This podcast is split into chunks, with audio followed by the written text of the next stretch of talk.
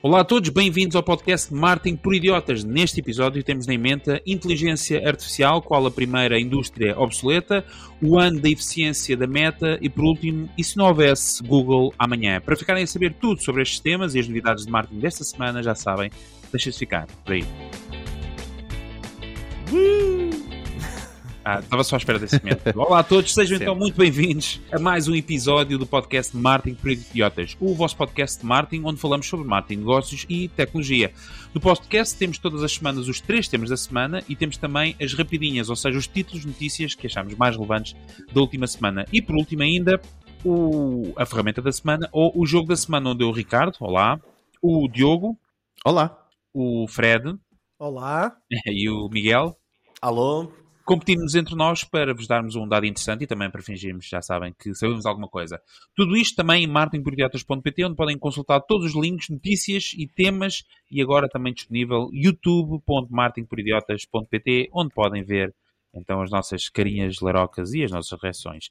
Muito bem, sem mais demoras, esta semana temos uma grande novidade, um novo patrocinador que se chegou à frente com uma milhão de euros necessários para manter este podcast vivo servidoresverdes.pt, que já está em beta e já se pode inscrever no website. Sabiam que a cor do vosso website apresentado no telemóvel ou computador do utilizador impacta diretamente a energia que o dispositivo pode gastar? Sabiam disso? Eu sabia. Ah! há, há, há, inclusive é um estudo da Google exatamente como o Dark Mode pode poupar uh, bastante energia. É verdade. Daqui uns anos vamos descobrir que era tudo mentira. Ou não, quem sabe? Bom, a servidoresverdes.pt ajuda-vos a passarem para uma hospedagem, para uma hospedagem, gosto tanto, com energia 100% renovável, certificada, e se o vosso site for em WordPress, a servidoresverdes.pt ainda oferece uma otimização do vosso website para que carregue mais rápido e consuma, lá está, menos energia. Para ficarem a saber mais, basta entrar onde? Ah, e adivinharam, servidoresverdes.pt pt e deixarem o vosso contacto. Muito bem, obrigado ao nosso patrocinador. Entretanto, eu ainda não enviei o meu NIB, mas uh, creio que nesta semana o farei. Muito bem. Miguel, traz então o tema, traz sempre temas quentes. Podemos mais dizer um... que é um projeto do Diogo Abrantes da Silva. Era para anunciar. Ah, ah, ah, ah, que, que é, pá. Isto explica muita coisa. Ah, meu Deus, mais não é. Isto é sabem que o projeto tem uma cara? Do nosso querido amigo. Vocês, vocês pensam que, que, que, as Google Sheets com o Chat GPT isto é tudo feito à borla? Uh, uh. Bom, Miguel, trazes mais uma vez o tema do momento, que é a questão da TAP e também da inteligência artificial. Uh, vais falar precisamente quem vai ser o primeiro tordo a tombar. Então, força. Traz é teorias, não é? Das antigas, pelo que uh, eu ver. Sempre, sempre. Uh, eu, como sempre, trago uma daquelas notícias que só se ouvem ao pé das máquinas de café e Red Bull lá em Silicon, uh, em Silicon Valley. Uh, esta notícia, basicamente, é que com o surgimento do ChatGPT, uh, ChatGPT, muito mudou, tudo mudou, vai mudar. Isso nós já sabemos e já falámos muitas vezes aqui sobre isto. Mas eu hoje venho falar de um gigante. se recuarmos uma ou duas semanas antes do lançamento do ChatGPT, existia um gigante que estava à frente da corrida da indústria da Generative AI e chamava-se o Jasper todos conhecem, certo? Sim. o Jasper estava a deixar o mundo louco com a facilidade com que criava textos incríveis para diferentes situações, como blogs, vídeos, conteúdos, etc. Pouco tempo antes do ChatGPT ser lançado, o Jasper foi financiado em mais de 125 milhões de dólares, o que foi incrível. Uh, se recuarmos ao final do ano anterior, existiam basicamente três grandes players deste mercado do conteúdo gerado por inteligência artificial. Era o OpenAI, que é a tecnologia ou motor de inteligência artificial que alimenta outras plataformas através de uma API, sendo uma delas o Jasper e outra o ChatGPT. O Jasper, que era uma empresa privada independente que utiliza o OpenAI para apresentar excelentes resultados de copywriting. E pronto, e o Bubbleleads, que também já estava a usar o, o OpenAI. uh... a ligação entre o OpenAI e o Jasper sempre foi muito próxima e de parceria. Os CEOs até têm grupos de comunicação aberta direta no Slack, uh, dado o envolvimento das duas empresas no passado. Os problemas rebentaram no paraíso quando a OpenAI lançou o ChatGPT, um produto que não está destinado a geeks ou empresas que depois lhes acrescentam o seu valor, como, como o Jasper fazia, mas um produto que saiu para toda a gente. O marketer comum começou a utilizar o ChatGPT, experimentou e adorou. Começou a criar copywriting para tudo e para todos, e pior, grátis. Ou seja, não era preciso pagar nada para usar o ChatGPT e neste momento ainda não é preciso. Dada a elevada popularidade do chat GPT, o Jasper levou instantaneamente com o portão da quinta na cara. Ou seja, dizem as más línguas que houve logo uma chamada de Zoom, e isto está na notícia que partilhámos no site, entre os dois CEOs, em que basicamente o Dave Rogemannosser, bem, nem sei como é que isto se diz, o CEO do Jasper perguntou ao Sam Altman, o CEO da OpenAI, bem, qual é que era a cena deles em lançar um produto para o cliente final e ainda por cima à borla. A resposta da, da OpenAI foi que o ChatGPT não era bem um produto novo, era simplesmente uma interface nova do produto que já existia, o OpenAI, e que não ia ser grátis para sempre. A verdade é que nós não nos podemos esquecer de uma coisa sobre a inteligência artificial: é que ela literalmente aprende com cada prompt que nós fazemos. Ou seja, até o Diogo acho que partilhou uma coisa no, no canal, uh, no nosso grupo WhatsApp, em que tinha dado uma resposta e depois a seguir a OpenAI já conseguiu responder, ou o ChatGPT já tinha respondido com a resposta certa. Lembras, Diogo? Não me recordo. Uh, eu lembro de uma query então, que foi feita que dava respostas erradas e que depois, entanto, já não dava mais essas respostas erradas. Ah, verdade, sim. Exatamente. Sim. Já não me lembro quem é que trouxe. Então o que é que aconteceu? Uh, neste momento trouxe, existe em cima da mesa uma ideia que já começa a ser um bocadinho contestada, ok? É que a OpenAI aprendeu a entregar prompts fantásticos para diferentes situações de marketing com milhões de prompts feitos através do Jasper, que foram testados e melhorados pela equipa do Jasper, ok? Ou seja, os utilizadores da, do, do Jasper, quando começavam a fazer pedidos para vídeos, etc., o Jasper foi encontrando formas melhores de fazer esses prompts e de conseguir as respostas que estavam à espera. Foram feitas correções e fine-tuning, e isso foi tudo para o motor base do, do OpenAI. Ok? O problema é que depois o ChatGPT começou a utilizar também esse trabalho todo que foi feito por concorrentes. Ok? Outras grandes startups que lançaram produtos, por exemplo, de programação, treinaram o OpenAI e agora vi o resultado do seu treino e investimento aplicado num produto concorrente que é o ChatGPT, que é o que faz como totós de programação como o Diogo consigam criar plugins WordPress. Certo, Diogo? É verdade. Ok. Uh, eu vi no LinkedIn um post que achei super interessante com o título. E o título é este, vou traduzir para português. Aparentemente, a primeira indústria que a inteligência artificial vai tornar obsoleta são as companhias construídas à volta da inteligência artificial, que também fala sobre este, sobre este assunto. Ou seja, o ChatGPT, ao ser lançado, ter como ser um produto da OpenAI, que é o fornecedor de todos, literalmente, e ainda por cima lançado gratuitamente, começou a meter de parte ou a fazer com que empresas criadas para utilizar esta tecnologia comecem a perder mercado porque, verdade seja dito ao marketeer comum, pode ir ao chat GPT já não precisa ir ao Jasper para fazer nada. Ok? Então a questão, a questão, que eu tenho para vocês é uma questão profunda. Nós todos adoramos o chat GPT e não é isso que está em questão neste, nesta notícia. Ok? Mas será que o surgimento do chat GPT desta forma gratuita para todos foi ética? Uh, e será que pode haver aqui um caso de concorrência desleal para com os parceiros que utilizam a mesma tecnologia base? O que é que vos parece? Muito bem, obrigado Miguel. Eu por acaso gostava de estar uh, num encontro entre o Dave Ro Rogan Moser e o Sam Altman. Eu, como também estou no grupo do Slack deles, ah, uh, pronto, eu, não, mas é que o e-mail foi para o, e-mail foi para o spam e eu não. não ah, não, deve ter sido discussões tipo: vou-te à boca, vou-te partir todo, mas estás a brincar comigo. Bom, não sei. Foi logo. Eu era logo, eu ia direto ao escritório, eu descia as escadinhas do meu escritório, ia lá direto e, e era violência, bom, gratuita.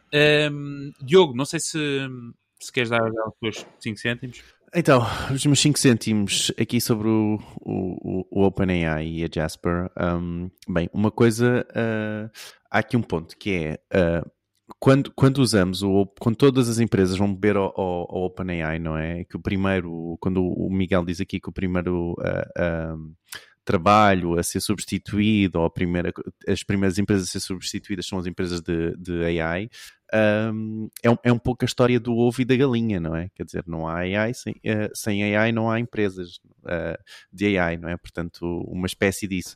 Uh, e atenção, é verdade que não sei se, se, é o que é o que parece ser no caso do Jasper, não sei se é esse o caso, mas sim é verdade que utiliza a OpenAI, mas não tem que utilizar a OpenAI, ok? Portanto, pode utilizar os mesmos dados, um, sem utilizar a, a, OpenAI, porque os, o, o, um, o, modelo de aprendizagem é open source, portanto todos podem lá ir buscar a informação, depois é, depende é como é que evoluem essa informação, não é? E outra coisa é também, depois temos a informação que a Google vai lançar agora, que é o que se espera no mercado, uh, que seja a própria uh, ferramenta de inteligência artificial associada à Google, uh, que também terá outro set, não só os dados, mas terá outra aprendizagem em cima. Portanto, isto Oh. para dizer, diz, diz. Aqui a questão é um bocadinho, é um bocadinho esta. O OpenAI é um fornecedor, é um motor de inteligência artificial e lançaram uma, uma plataforma para o utilizador final. É basicamente como se o fornecedor de repente dissesse: não, não, vamos meter os intermediários de parte que estavam a criar valor por cima daquilo, vamos metê-los todos de parte e agora vamos é lançar isto já para o cliente final, Hum, não. saltar por cima da cadeia de valor. Ou não? Sim, tu, tu é que estás a vê-lo como um fornecedor, ou, quer dizer, as empresas estão a, a vê-lo e estão a buscá-lo como um fornecedor, não é? Mas a verdade é que o projeto sempre teve a ideia de democratizar a inteligência artificial e não me parece de todo que seja concorrência Exatamente. desleal no sentido em que, se tu pensares que ah, ah, todo o AI é construído sobre o conteúdo que está online, ok? Inclusive é livros, e ainda nem sequer se descobriu exatamente que livros é que, é que estão. Atenção, sabes, Diz. eh, sabes como é que se. Por acaso hoje vi, uma, vi um desenho interessante, vou ver se partir depois do grupo. Como é que se treinou o OpenAI? E isto basicamente é um treino de colocar um prompt, qual é que é a resposta ideal. E isto não foi, não foi feito através de nenhum livro, ok? Não, não, não. foram- não é, não é o treino, é- são os dados, ah, ah, Miguel. O que eu te estou a dizer é os dados, não é? Todo o scraping que aconteceu de livros, isto é público. Tu podes ir ver, consultar na- na- nas, no- nos detalhes do, do- da OpenAI.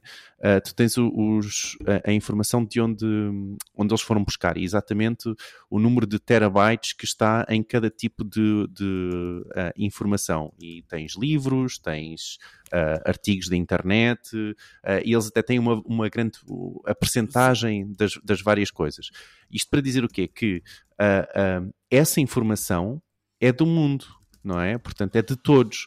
É de- fomos nós que construímos, nós utilizadores que escrevemos, nós pessoas ah, que escreveram os livros, nós que criámos conteúdo para a internet, etc. E é daí que provém a informação. É, daí, é, é grande parte, não é? parte da- Pa- parte grande parte vem parte também do- vem muito da internet, não é? Não, sim, mas atenção, nós não estamos a falar disso, nós estamos a falar. O chat GPT é lançado, o chat GPT, e tu falas com o chat e dizes, epá, cria-me aí os pontos para uma campanha de marketing e tal, etc. Esses prompts, o chat GPT não os aprendeu a ler livros. Atenção, o chat GPT aprendeu a, a receber perguntas para entregar respostas. E parte dessa tecnologia, diz por aí, tenho de encontrar o link onde, onde li, ah, vem da equipa do Jasper que esteve a fazer prompts a treinar o OpenAI. Oh, Miguel, pensa mais atrás, que é, esquece o prompt, de onde é que vem a informação? Eu acho que estás só a querer ver uma parte da. Diogo, desculpa, só, só, só para enquadrar, porque não, não estamos a moer muito nisto. A informação é pública, é universal e está lá disponível, existe. Pronto. Sim, Mas- e é esse o meu ponto.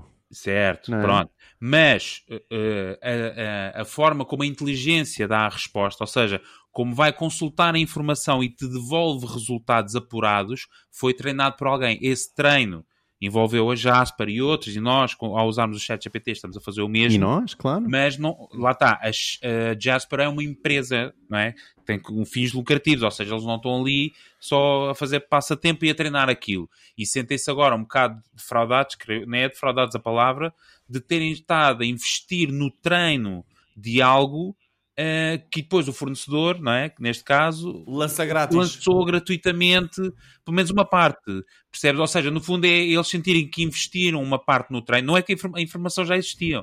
Como tu disseste bem, eles podiam ter usado o seu próprio modelo de machine learning. Eles não precisavam de ir à OpenAI e diziam, não, nós vamos criar isto e vamos investir nisto, porque em último caso isto podia sempre acontecer, não é? A OpenAI pode sempre, podia sempre derivar para este caminho, não é? De lançar produtos gratuitos ou não, que iriam mais cedo ou mais tarde ser concorrentes do Jasper. Portanto, se eles estavam a investir numa empresa que podia no futuro isso acontecer, foi um risco. Tinha- Mas, essa- mas repara, isso é, o mesmo, isso é o mesmo que tu estás a dizer, não é? A cena de nós, há uns tempos atrás, todos investirmos, nós como empresas, investirmos todos na, na- no Facebook. O próprio Shopify, quando começou, Exato, foi exato. sobre o Facebook. E de repente, não é? O Facebook deixou de mostrar a parte de, de compras, etc. E o Shopify teve que- que evoluir, não é? Portanto, eles focaram-se numa, numa tecnologia e infelizmente depois a tecnologia evo- evoluiu numa tecnologia, neste caso numa empresa, e essa empresa evoluiu para fora, ok? E Agora, então mas Shopify teve que é- evoluir também. Deixa-me só terminar, Miguel. A minha questão é só sobre se a informação. E reparem, a missão da, da OpenAI, escrita no site deles, não é? A nossa missão é garantir que a inteligência artificial geral beneficie toda a humanidade. ok? Isto foi traduzido pelo Google ah, ah, agora mesmo. Mas a ideia é beneficiar toda a humanidade. O OpenAI, o projeto, é mesmo dar a toda a gente, democratizar ah, a inteligência artificial. Portanto, o Jasper não foi ao engano. Ok? Portanto, eles sabiam sobre o que estavam a trabalhar certo? E não é que eu não compreenda a Jasper, não é isso. Eu estou só a dizer é que ah, o- esta inteligência artificial foi construída não só com a ajuda do Jasper, não só com a nossa ajuda com os prompts, mas sobre o conhecimento que também está online. E esse conhecimento também, a ideia é, é, é, é- é que é, é um pouco de todos, não é? E é um pouco essa a ideia. Ou seja, se isto agora me parece que o facto da OpenAI dar esta ferramenta a todos, para que todos consigamos utilizar, se isso parece desleal, a minha resposta é não, porque o conhecimento, lá está, foi gerado por todos. E não parece que foi um pouco à custa do trabalho dos outros? Eles seja, também os pagaram, outros- não os foi só à outros- custa do trabalho dos outros. Eu não estou em erro. Houve várias pessoas no Quénia que andavam o dia todo a fazer prompts a preço da, da, da, uva expressão que o? Ricardo costuma. da uva mejona, exatamente. e, que, e que tiveram a treinar eh, este, este modelo, ok? Não foi só a Jasper que investiu sobre o modelo, a OpenAI também teve investimento sobre o modelo. Não é por aí, ok? Portanto, é isso. Acho que não é desleal. Tudo à borla para todos. Não, epá, eu ia- Fred, realmente eu ia já dás o recentrar... teu take final, Miguel. Não, eu ia recentrar aqui a pergunta, porque a pergunta do, do Miguel era muito sobre a ética, sobre haver concorrência ou não desleal, se havia dumping de um, do fornecedor. E eu acho que era preciso realmente, e o Diogo agora estava a fazer esse contexto, de separar aqui as duas organizações, uma, a OpenAI e a Chat- e a ChatGPT. Então, concorrentes do OpenAI há vários. O Google Brain, Microsoft Research AI, Facebook AI Research, que até veio a público dizer que o ChatGPT não era nenhuma inovação, IBM Research AI e mais uns quantos. Pronto, ou seja, o OpenAI tem concorrentes. Segundo ponto, ChatGPT tem concorrentes, isto é, existem mais fornecedor? Existem, sim senhor. Aliás, até já existiam muito antes do OpenAI. No caso do. a- a- qual foi a grande diferença? É que, o- é que a OpenAI criou a tecnologia do ChatGPT tornando-a pública. E os outros disseram: calma, não vamos torná-la pública, vamos primeiro dar aos, aos, aos nossos maiores clientes, vamos colocá-la para testes, para o ramo empresarial e depois é que talvez vá ao ramo público. Concorrentes do ChatGPT, Google Di- Dialogflow, Amazon Lex, talvez foi dos primeiros, Microsoft Bot Framework, que agora deixou de lado. Porquê? Porque quem é que fornece a OpenAI? São os servidores da Microsoft, que é a Azure. Portanto, nós temos aqui um desenvolvimento. Ah, outro concorrente, a IBM Watson Assistant.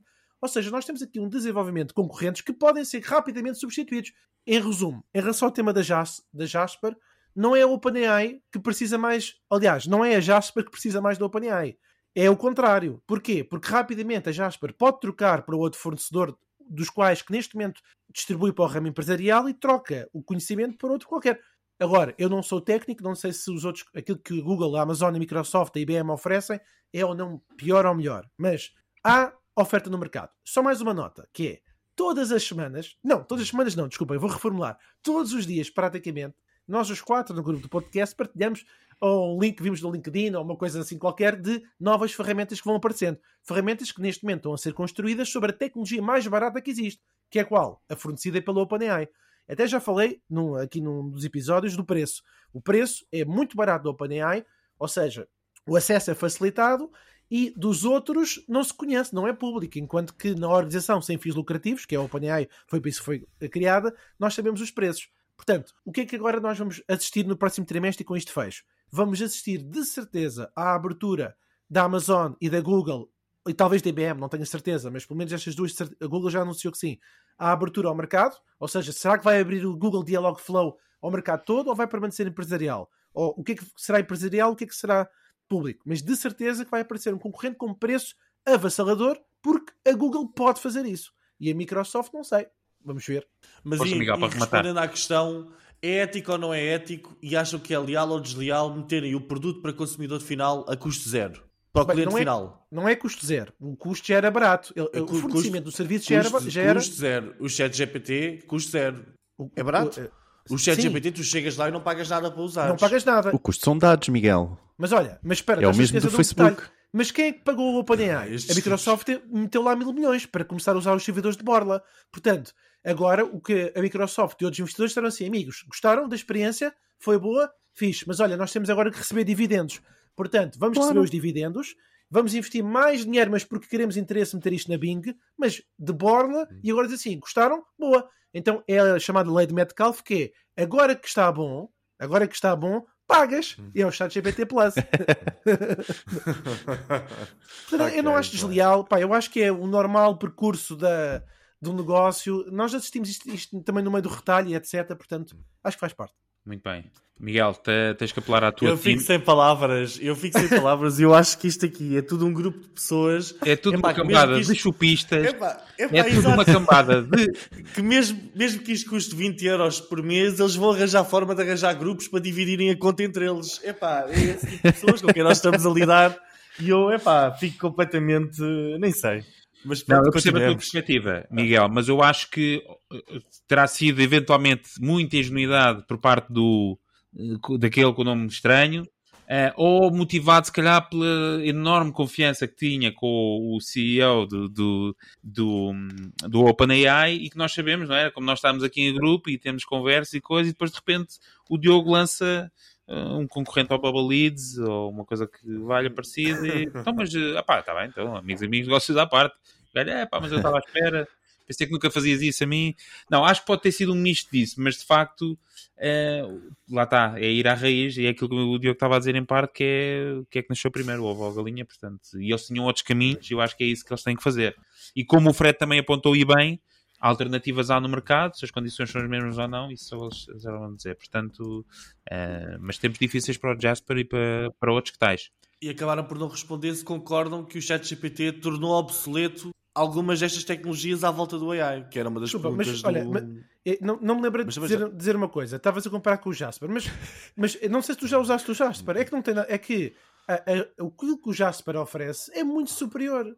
Como o Writer, o Writer Pronto, Sonic e que outros. dizer. É que eu nem conheço o Jasper. é muito superior. O problema é que os outros oferecem a mesma, uma coisa muito parecida gratuitamente. O marketeer chega ali, faz as perguntas e tem as mesmas perguntas, tem as respostas na mesma. Tem um bocadinho mais de trabalho, não é? Mas pronto, epá, Quanto é que custa o Jasper por mês? Desculpa lá. Epá, aí 70 dólares. 70 dólares? Versão- Olha, eu- Epá, aquilo tem versão por palavras, por, pelo número Pois, de eles palavras. vão ter que reformular, é se calhar, o, o sua proposta Aquilo comercial. vai ter que passar aos 20. Vai passar para os 20 também. 20 cêntimos, exato, por mês. Muito bem. Uh, Miguel, podes reunir pessoas para, para a tua team, uh, já sabes onde, no, no nosso grupo do WhatsApp, em w.marketingporidiotas.pt.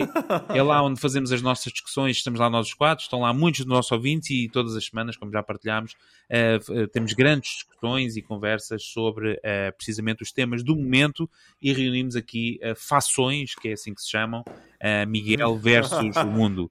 Uh, no grupo do WhatsApp é também nós partilhamos todas as semanas um conteúdo exclusivo que só podem uh, consultar no nosso grupo do WhatsApp. Esta semana o conteúdo exclusivo é o relatório da Google de pesquisas de 2022 e tendências. E o ChatGPT foi excluído. Foi excluído porque... porque Tiraram, tiraram do relatório. tiraram, foi azul. Exato. Muito bem. Exato. Sim, senhora. Muito bem, Diogo. Uh, vens com uma questão que já não é de agora, um, mas É. vamos falar da Google. Também, também, Também. sim, sem dúvida. Epá, então, uh, com toda esta revolução da, da inteligência artificial nos últimos tempos, uh, tendo cada vez mais uh, a pensar em como destacar uma marca hoje em dia e no futuro, não é? Ou seja, ainda um pouco na premissa que lancei há umas semanas atrás, e se não houvesse Google amanhã, não é? A dominância da Google começa cada vez mais a ser questionada, agora com o Departamento da Justiça norte-americana processar a Google por monopolizar as tecnologias de publicidade, um, com a TikTok a anunciar-se uh, na, na, na televisão norte-americana também como um motor de pesquisa, não é? E a dar a ideia aos utilizadores para cada vez mais irem pesquisar ao, ao TikTok, não é? Que, que, penso que não vai substituir a, a, Google, mas pode se calhar substituir, começar a substituir o YouTube, não é? Portanto, nós consultávamos tantas vezes o YouTube para ver A, B ou C, não sei se o TikTok não, não está a entrar por aí, mas pronto, isso uh, uh, é outra coisa. Um, enfim, mas, mas muito disto tem-me feito refletir, não é? Refletir sobre, ok, mas como é que nós conseguimos construir uma marca uh, para o futuro que não seja baseado só numa pesquisa do utilizador que está neste momento à procura uh, de uma câmara fotográfica e encontra-nos no Google por uma review ou encontra-nos uh, no Google por um anúncio. Uh, como é que nós se calhar damos a volta à questão, não é? Que não seja uma questão só de, de ser encontrado e dependermos, termos essa dependência da pesquisa do utilizador, mas que o utilizador pense em nós, não é? Que é, pá, câmara câmaras fotográficas são com as câmaras fotográficas are us, não sei, não é? Uh, mas, mas algo assim, não, não é? Portanto, ajudar a que, no fundo, o que eu queria era, era começar a ajudar cada vez mais, uh, e eu acho que. Uh, nós como quem trabalha sobretudo em performance, que tem muito esta, esta está muito apegada a esta, esta conversão quase de, de final de funil, não é?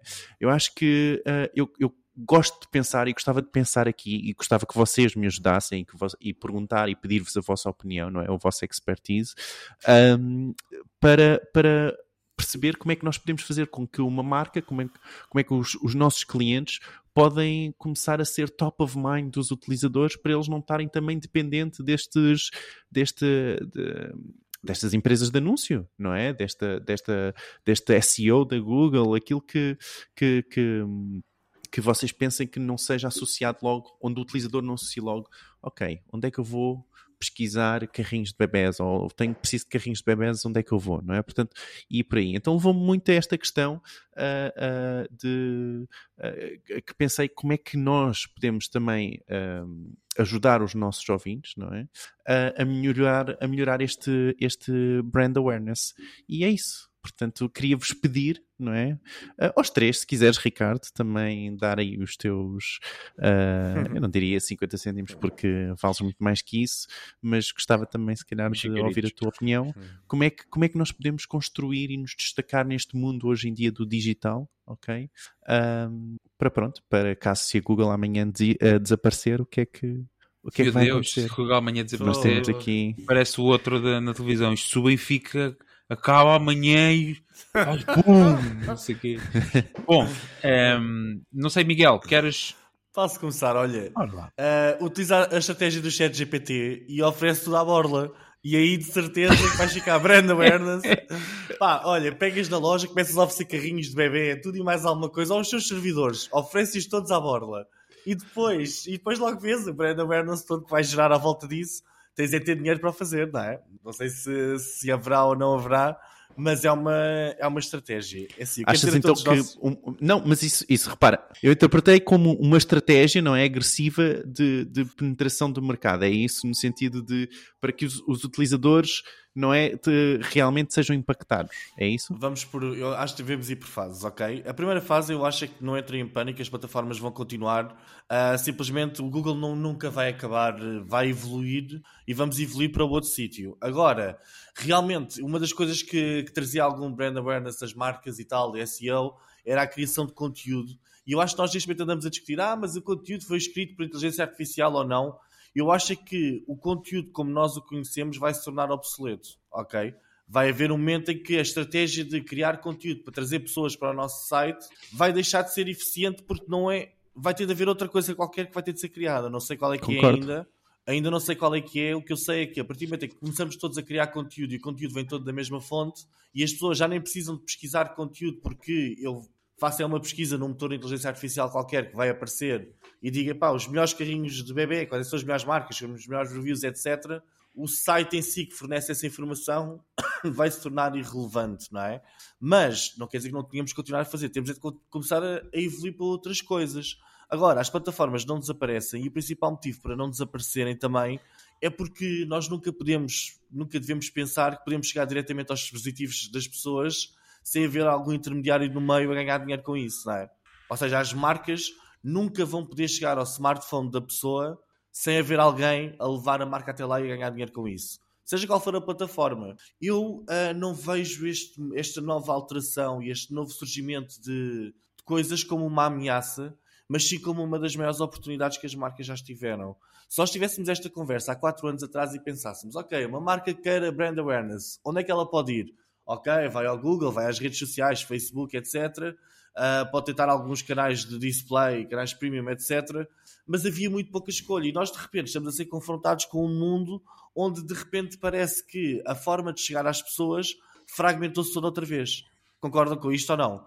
Se já podemos fazer publicidade no Netflix, no Spotify, no, na Amazon, temos aqui uma data de canais diferentes onde podemos conseguir chegar com a nossa mensagem às pessoas. Eu, eu concordo, concordo usando a expressão da dispersão, sem dúvida. Mas, mas quando tu dizes outra vez, é que eu, aí é que me balanceaste. Ou seja, cada vez mais as pessoas dispersam para outras plataformas onde ba aquela que lhe oferecer maior valor agregado, nomeadamente Sim. chegar a mais audiência. Exatamente, e isto para nós é uma oportunidade. Ou seja, já não é só um sítio. Houve uma altura, uh, por exemplo, há, há, cerca de dois anos, quando o Facebook lançou os algoritmos de bloquear automaticamente as contas se não respeitassem as políticas de privacidade. Tu, se bloqueassem uma conta, tu ficavas fora. De repente, não tinhas forma de ir, não, não podes ir ao Facebook ou ao Instagram. O que é que tu fazes? Não é? Tens de criar outra conta e arranjar uma forma qualquer de dar a volta ao sistema.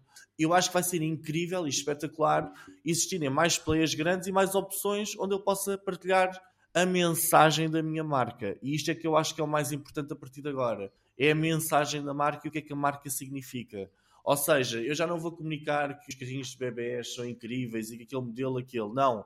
Eu tenho de comunicar o que é que significa comprar na minha loja, o tipo de atendimento que tem, a minha mensagem, o que é, o que, é que eu USP, quero. não é? Unique Selling Proposition, não é? Por exemplo, tu há bocado estavas a falar dos servidores verdes. Epá, tu tens uma mensagem por trás daquilo não é? Tipo, queres o um mundo melhor, tu queres ajudar o mundo, queres que as coisas sejam mais blá blá blá, etc.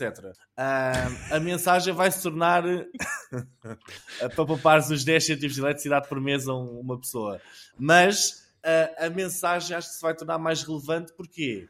Porque a inteligência artificial vai poder transmitir conhecimento, mas a mensagem e o propósito só pode ser transmitido pela marca. Ou seja, é o diferenciador. Vai passar a ser o diferenciador. Mas vamos ver. Fred. Eu estava à espera de ouvir a tua. Estava curioso, senhor dos hotéis. Mas uh, pronto. Então, vou... Ficas aí à espera? Não, vou só resumir. Vou, uh, vou... Eu elegi aqui três, três coisas que podiam uh, contribuir para esse tópico da, no thread da marca. São três que toda a gente conhece e eu agreguei só aqui um pozinho por limpim de é isto e este é o erro mais comum. Então, o que é que é? Um, criar conteúdo de alta qualidade, porque ao, falar se o conteúdo vai desaparecer, ele apenas é modelado. Se não for no formato escrito, é no formato em áudio, e tivemos o trending de voice search, que entanto perdeu-se, agora está a voltar outra vez, portanto isto é de modas, não é?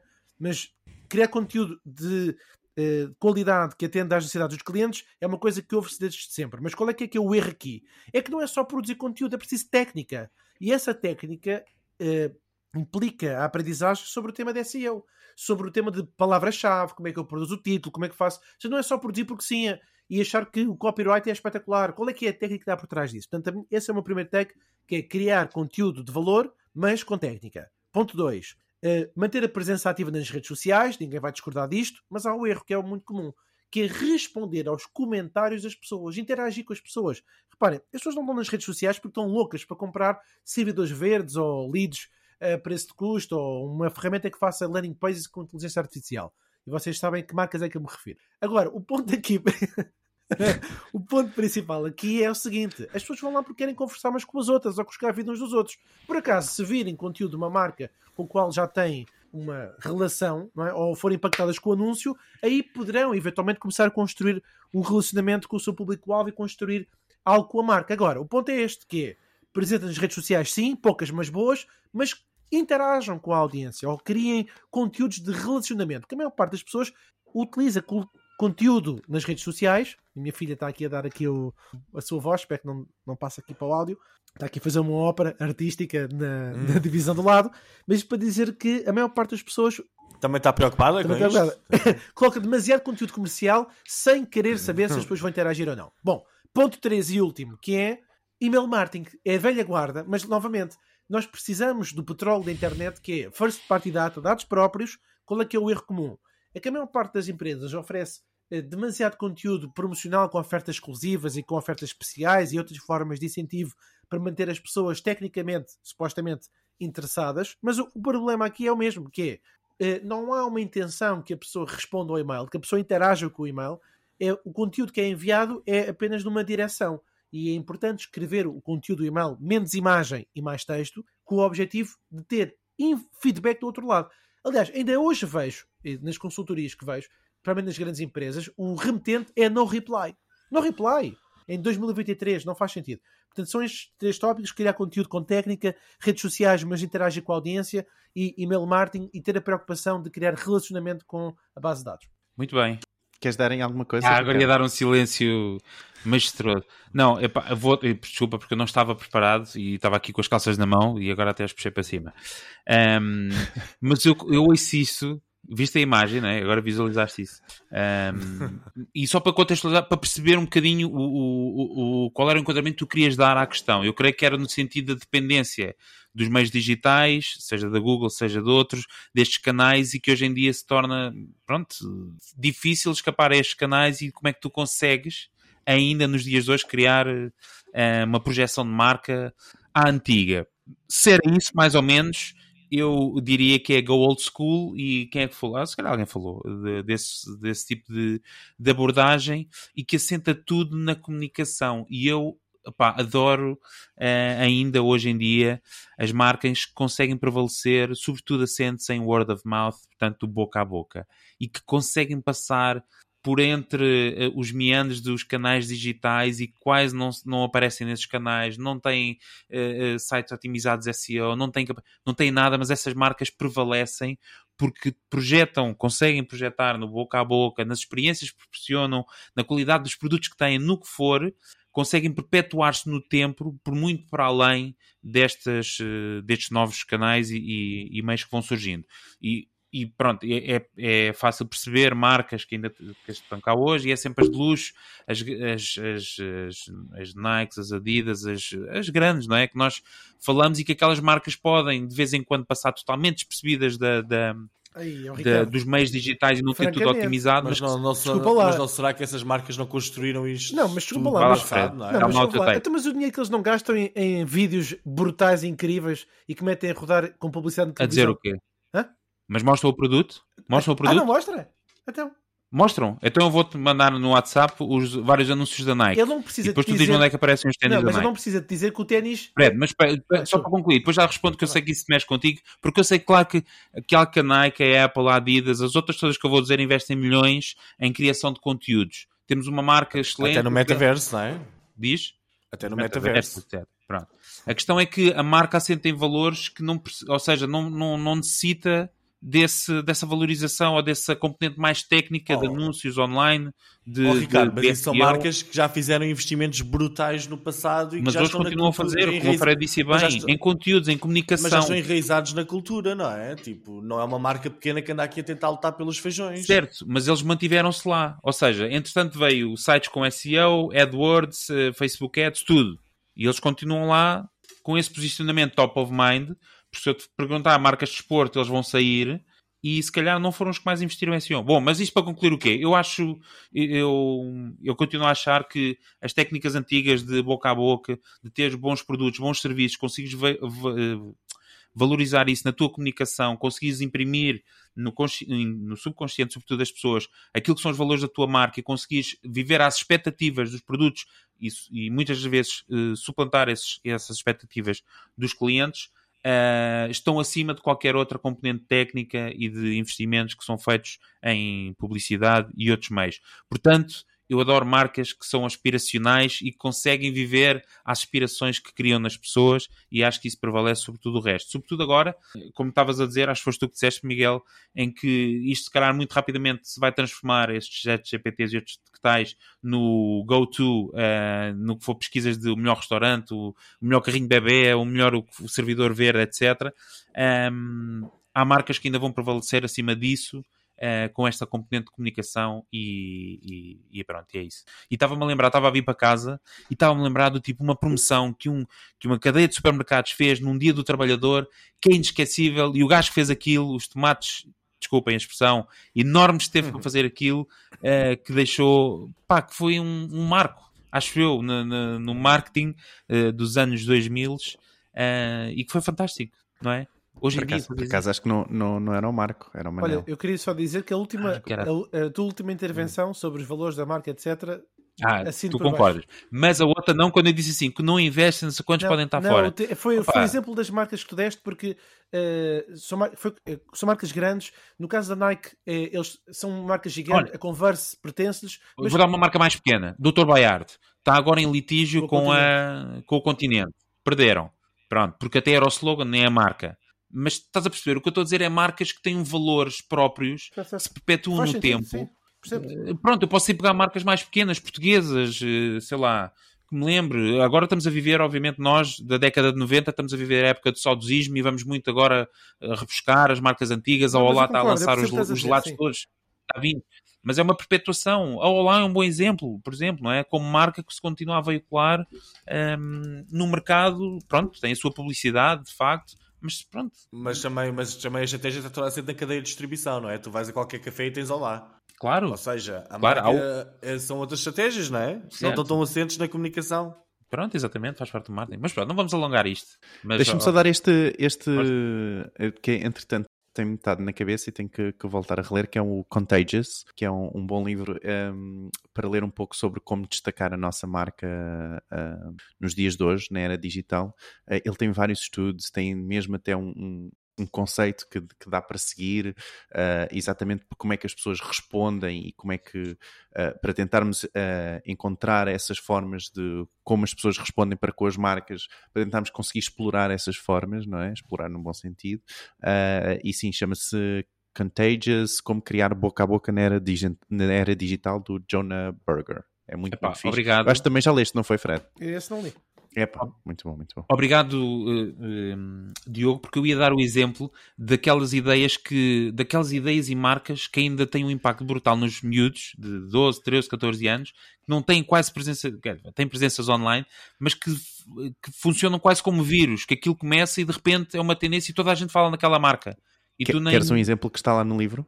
dá lá um, que eu e depois tenho Sabe- um português. Sa- Qual? Sabes aquela música? Não, não, é, na verdade é um português, porque eu, eu lembro-me porque foi o, Ok. o- o- a música que eu associei, que é a, a razão que, pela qual uma música do Bossa e Si dispara ah, num certo dia da semana, todas as semanas. Qual é que é? Exato, é sexta-feira. É sexta-feira, exatamente, ok?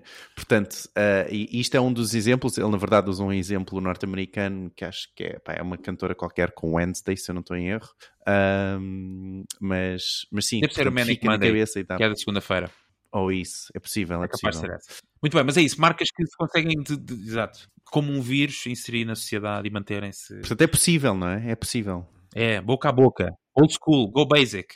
Pensem do tipo, quando estiverem lá sentados, porque as, as vossas empresas seguramente não têm a dimensão da Apple, da Nike, de, de outras, não estão nem, nem há 50 anos no mercado, é sentarem-se e do tipo, como é que se fazia antigamente? E partir daí para a frente. E depois, claro, obviamente, ter a mesma componente digital que é preciso ter, mas às vezes, pá, eu gosto mesmo de voltar a este básico e dizer do tipo, o mais simples, porque muitas vezes constroem-se castelos brutais de SEO, SM e coisas e para ali.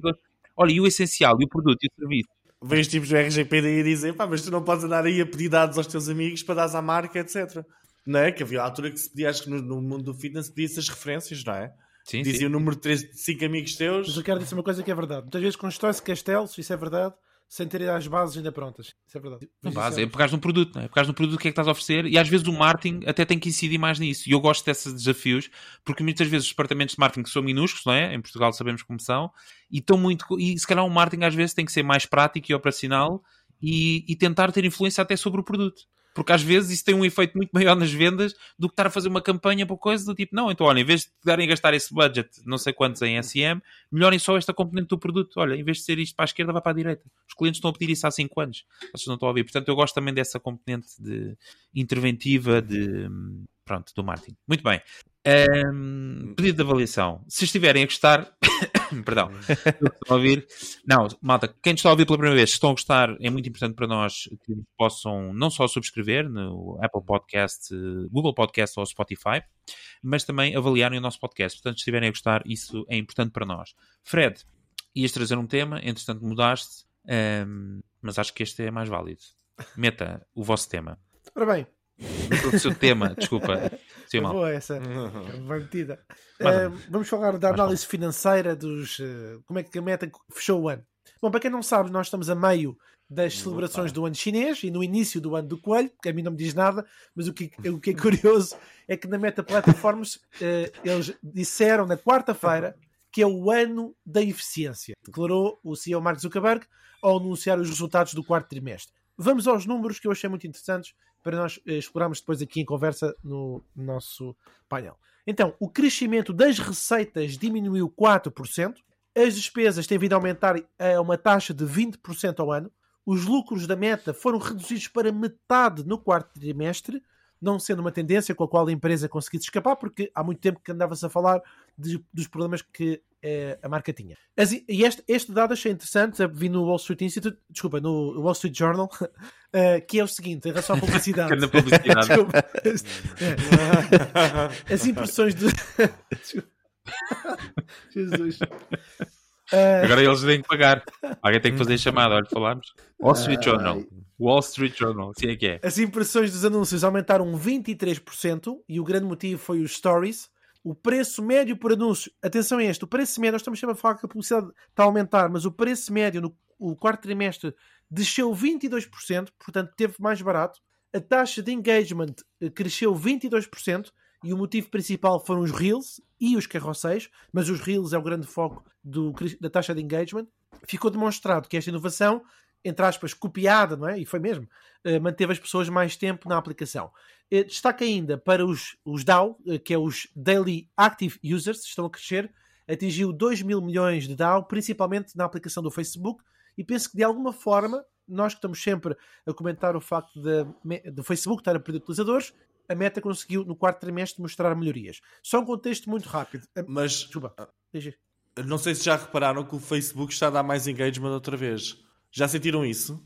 Ias falar sobre É, isso? exatamente. Uh, eu, pelo menos, tenho sentido. Comecei, comecei a ir mais e comecei a ver agora muito mais posts outra vez de marcas que não são patrocinados e comecei a ver mais posts também de pessoas acho que está, estão a dinamizar a plataforma neste momento. Ou seja, a plataforma está a mudar novamente e está-se a refletir os resultados.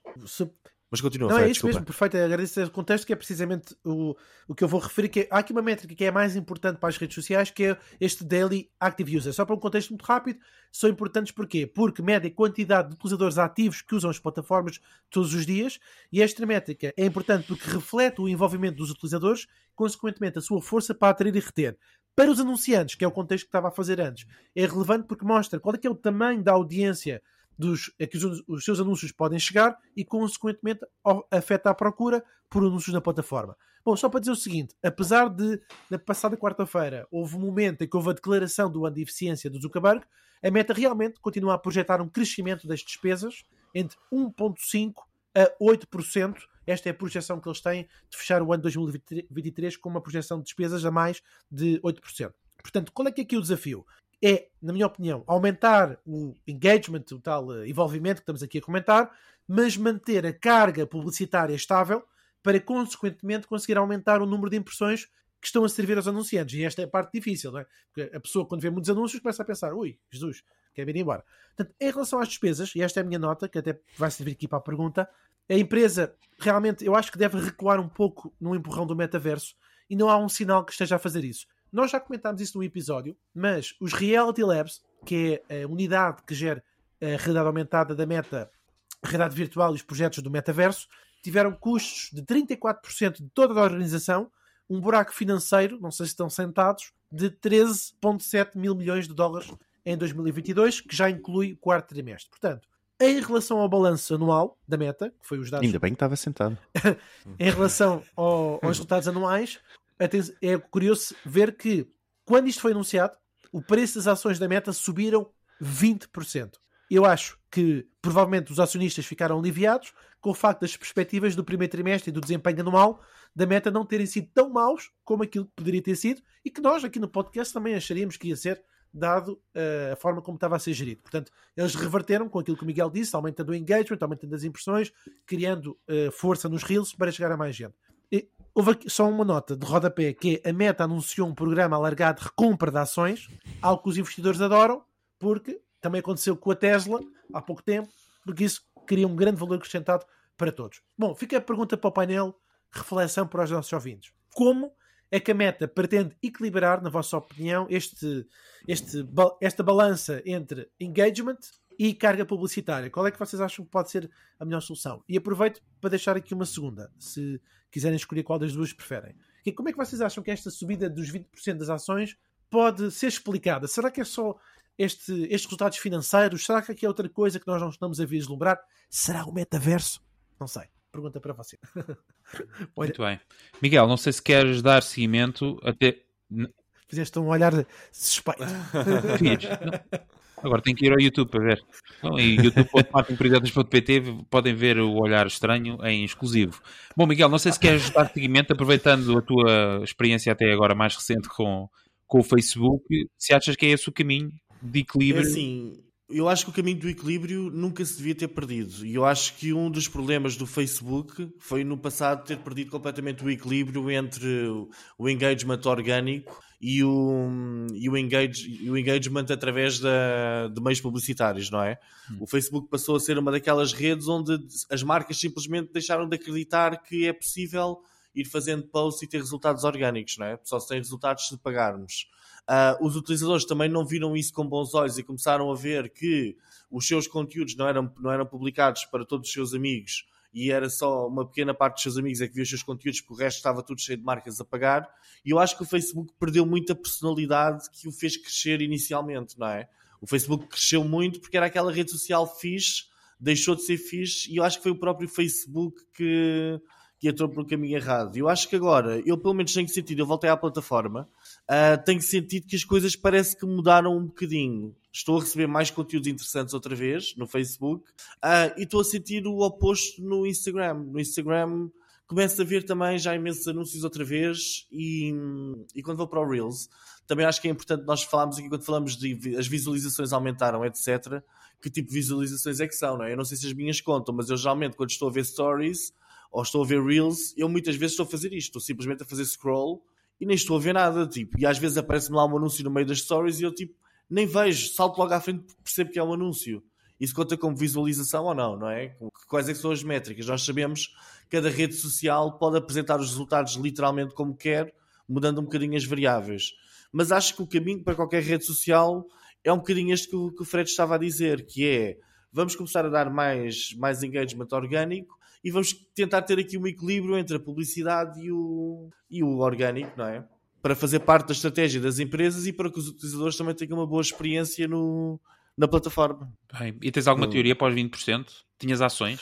Uh, por acaso tenho, uh, mas eu já não abro, já não abro o, meu, o meu programa de ações há coisa de 8 meses ou 9 e nem quero abrir enquanto não souber de uma boa. Podes ir lá agora. Podes ir agora, pelo menos se tens Facebook, subiu 20%. Tenho de ir lá ver. Meta, desculpa. Um... Subiu, subiu, mas atenção, hein? continua mais baixo do que o início do ano passado. Certo, mas uma subida de 20% assim.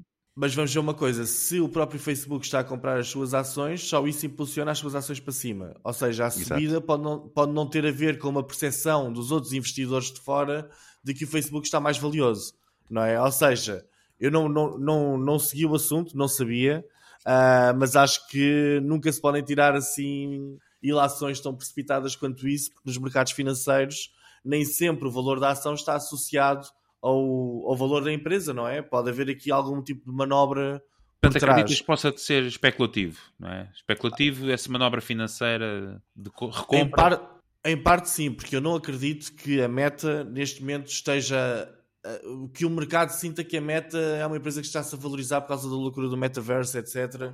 Eu não sei, eu acho que não, não, tem, a ver, não tem a ver com isso. Mas Bem. é a opinião. Isto não, isto não conta como uma. Como é que eles dizem? Como uma opinião financeira ou como. Sim, não é, não é como consultoria. Temos de ter aqui um disclaimer qualquer. Sim, Exato. muito bem. Diogo. eu acho que quanto a, a engagement versus publicidade, um, vamos lá ver. Uh, tudo depende se a publicidade é ou não uh, evasiva e como é que o utilizador vai, vai percepcionar essa publicidade, não é? Porque uma publicidade de um produto que nós queremos, de algo que achamos que nos está a trazer valor, uh, pode ser ótimo e pode até ter engagement, não é? Aliás, a prova de, das redes sociais e da publicidade, uh, quando apareceram as redes sociais, é que a publicidade poderia ter engagement e as pessoas começaram, não é? A comentar nos posts publicitários, a, a mandar, as, nem que fosse a mandar a nós ou a, ou a Mel ou o que for, não é?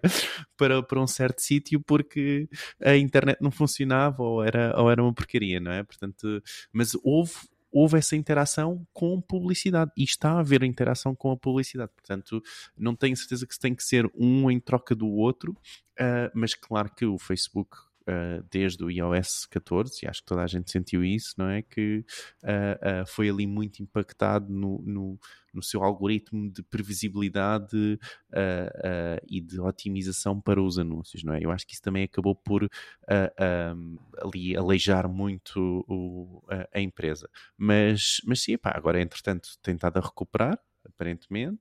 O, o Miguel aqui, eu também não, não, não, entretanto, perdi a conta de Facebook e tive que criar uma nova e não tenho lá ninguém, portanto, não sei como é que está o engagement no Facebook uh, uh, de todo. O meu Facebook hoje em dia é muito estranho, é, sou, só sigo uma pessoa, portanto, e então, sim, e então não, não, não tenho, não, não consigo ter a experiência do, do Facebook. Uh, mas sim, portanto, eu acho que é um, não tenho certeza que seja uma questão de, de, de, de publicidade em engagement. Imagina, as impressões tem que ser. Uh, é normal com o número de utilizadores, com o número de utilizadores mais elevado, não é? E, do, e dependendo do, do, tempo na plataforma, que aumente o número de impressões, certo? Isso é, é, é, é só usual, não é? Portanto, uh, uh, tem que acontecer. E se realmente há mais impressões, não é? Que foi uma coisa que aconteceu no YouTube, não é? O YouTube anteriormente só tinha anúncios em vídeos que uh, aqueles vídeos tinham inicialmente um acordo com o Google para receber dinheiro desses anúncios.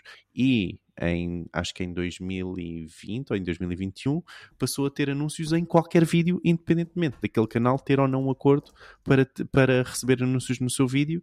E isso, como é óbvio, como aumentou tanto a, a distribuição de onde os anúncios aparecer, poderiam aparecer, baixou um pouco o, o, o custo por visualização de anúncio, não é? Portanto, porque a distribuição aumentou. Estão a perceber? Portanto, uhum. sempre que há mais a possibilidade de distribuição, é normal que o custo baixe porque há mais possibilidade de, de, de, Há mais inventário, exatamente, obrigado. Uh, portanto, isso pode acontecer. Quanto à magia, o que eu aqui rapidamente pesquisei uh, foi muito isto. O facto deles terem começado a recomprar as ações foi um pouco a magia que fez aumentar aqui. Epá, li aqui num blog muito rápido, tenho que confessar, mas pareceu que foi. que foi Mas também uh, não são uh, conselhos oficiais, atenção. Não, não, não, de todo. Mas pareceu-me que foi uh, a grande razão para este aumento foi isso, porque os lucros da empresa, segundo este artigo, baixaram 55%. Pá, e, e aquilo que, que todo o Fred que estava a dizer, não é? Portanto, não, não não, não faz sentido as ações começarem a subir, a não ser que a empresa de repente comece a dizer não, mas eu compro ações, não é? Então o pessoal começa a vender, opa, então vamos aumentar, não é? Portanto há mais procura uh, aí nas ações, isso, isso acontece. Muito bem. Fred, queres deixar algum take final? Fechar, arrematar? Uh... Não, foi intervenções ótimas. Ah, muito bem. Sim, senhora. Vamos então passar, estão terminados os temas, vamos passar ao próximo segmento, que é a ferramenta da semana. E esta semana, a ferramenta da semana ou o, o desafio da semana, mas esta semana ninguém trouxe desafio, portanto, chapéu. E temos então, uh, isto porque eu estava empatado com o Fred e queria ver que isso se empatava, uh, mas temos então uma ferramenta que é, é para um produto que nós já não falávamos há muito tempo, que eu pensava até que já tinha sido descontinuado. Agora com isto do chat GPT, eu pensei que ia-se pôr tudo em gesto GPT, não é? Ah, eu agora vou ter aqui uma parede, vou forrar isto a chat GPT e o chão também vai ter a chat GPT. basicamente. Um, temos então uma ferramenta para Google Analytics 4. E a ferramenta é essa, Google Analytics 4 Standard Report Builder. Que o Diogo vai passar a explicar. O Diogo, como quem nos está a ouvir pela primeira vez, se calhar não sabe, o Diogo é um dos maiores, se não o maior especialista em Google Analytics 4 do mundo.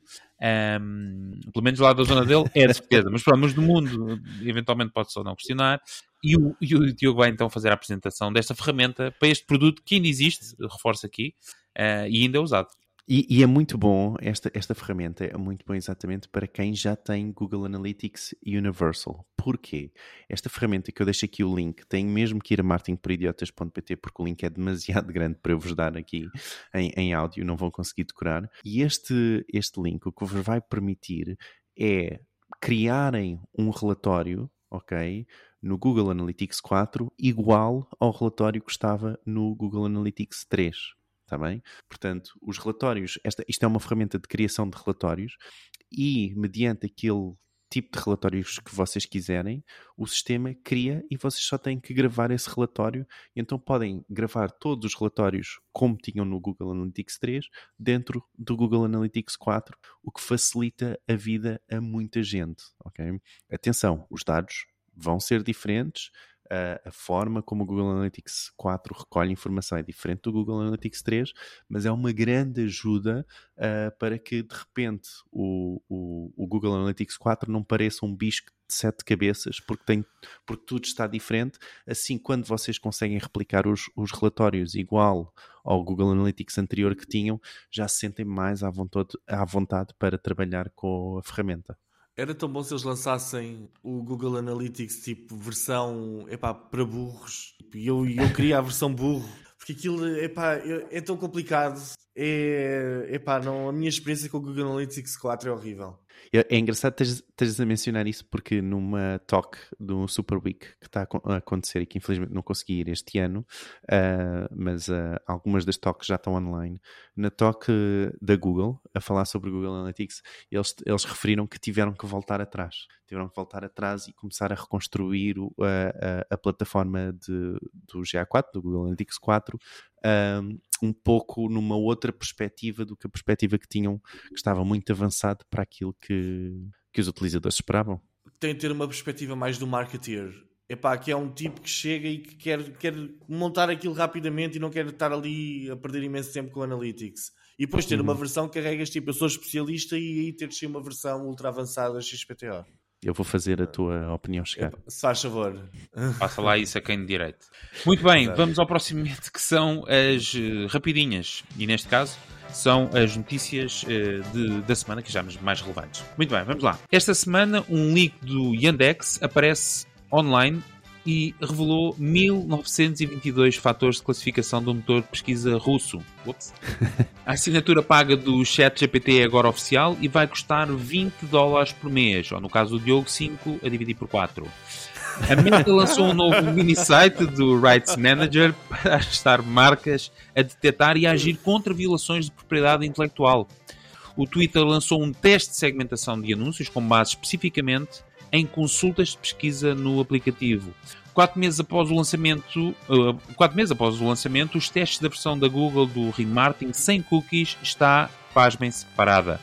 Até ao momento, apenas 5 fornecedores de tecnologia de anúncios manifestaram interesse em testar o Fledge, o plano da Netflix para acabar com a partilha de passwords e contas já está online e em testes em três países. De acordo com as normas partilhadas, vai passar a ser usada uma localização primária associada ao login feito na conta através da televisão e que esteja ligada à rede Wi-Fi. E o chat, o chat GPT também vai começar a ver se há contas partilhadas. Utilizam um algoritmo qualquer de inteligência artificial. Deixa-me adicionar aqui duas coisas, que é Uh, esta última notícia, entretanto, uh, a Netflix rapidamente retirou uh, inf esta informação online, ok? Após ter revelado a informação, portanto, a informação foi revelada no, no próprio site e, entretanto, começou, deixou passar mais numa ideia de, ok, está só em testes, não é para ser revelado ainda, ok? mas parece que há, há, isto já era algo que a Netflix queria fazer há algum tempo, na verdade, e esta questão do Yandex ter 1920 22 fatores de classificação, ou seja, os fatores que vão decidir se um site fica em primeiro, segundo, terceiro, um, é, foi muito importante para o mundo do, do SEO porque vem muito uh, desmistificar esta ideia de que a Google usa apenas 200 fatores, não é? Imaginem, se o Yandex utiliza 1922 fatores, quantos fatores não utilizará a Google para requalificar, não é? Ou para qualificar, aliás, um site e metê-lo nas primeiras ou nas segundas posições ou o que for, não é? Portanto, uh, é muito bom e traz muita informação. Epá, vejam o, os fatores que, que o Yandex utiliza, porque traz muita informação, desde se o site utiliza Google Maps, é um fator, se, utiliza, se o site utiliza uh, vídeos de TikTok, é um fator. Estão a ver? Tipo, é incrível a quantidade de informação. Muito bem. É interessante, de facto, uh, tá, perceber o que está por trás do, do, da classificação dos sites e do posicionamento dos sites nos motores de pesquisa. Muito bem, chegamos à parte final. Querem dar algum, algum take final? Não só se querem despedir. E nós também, já se faz tarde. Muito bem, espero que tenham gostado do, do nosso episódio. Antes de nos, de nos, despedirmos, está totalmente mal escrito pelo chat GPT, resta-me só relembrar o nosso grupo de WhatsApp em w.marketingporidiotas.pt uh, Também quem está a ouvir pela primeira vez, e se ainda não é, por favor, subscrevam o nosso podcast no Google Podcast, Apple Podcast ou Spotify e avaliem se gostarem mesmo muito do podcast. E por último, como já falámos muitas vezes, o nosso website martinperidiotas.pt, onde encontram toda a informação de que falámos, os links uh, e episódios anteriores. Temos também agora o canal do youtube.martinperidiotas.pt e é isso. Chegamos então ao final. Nós, como sempre, voltamos a ver na próxima semana, por isso cá vos esperamos. Não percam o próximo episódio, porque nós também não. Tchau. Tchau. Tchau.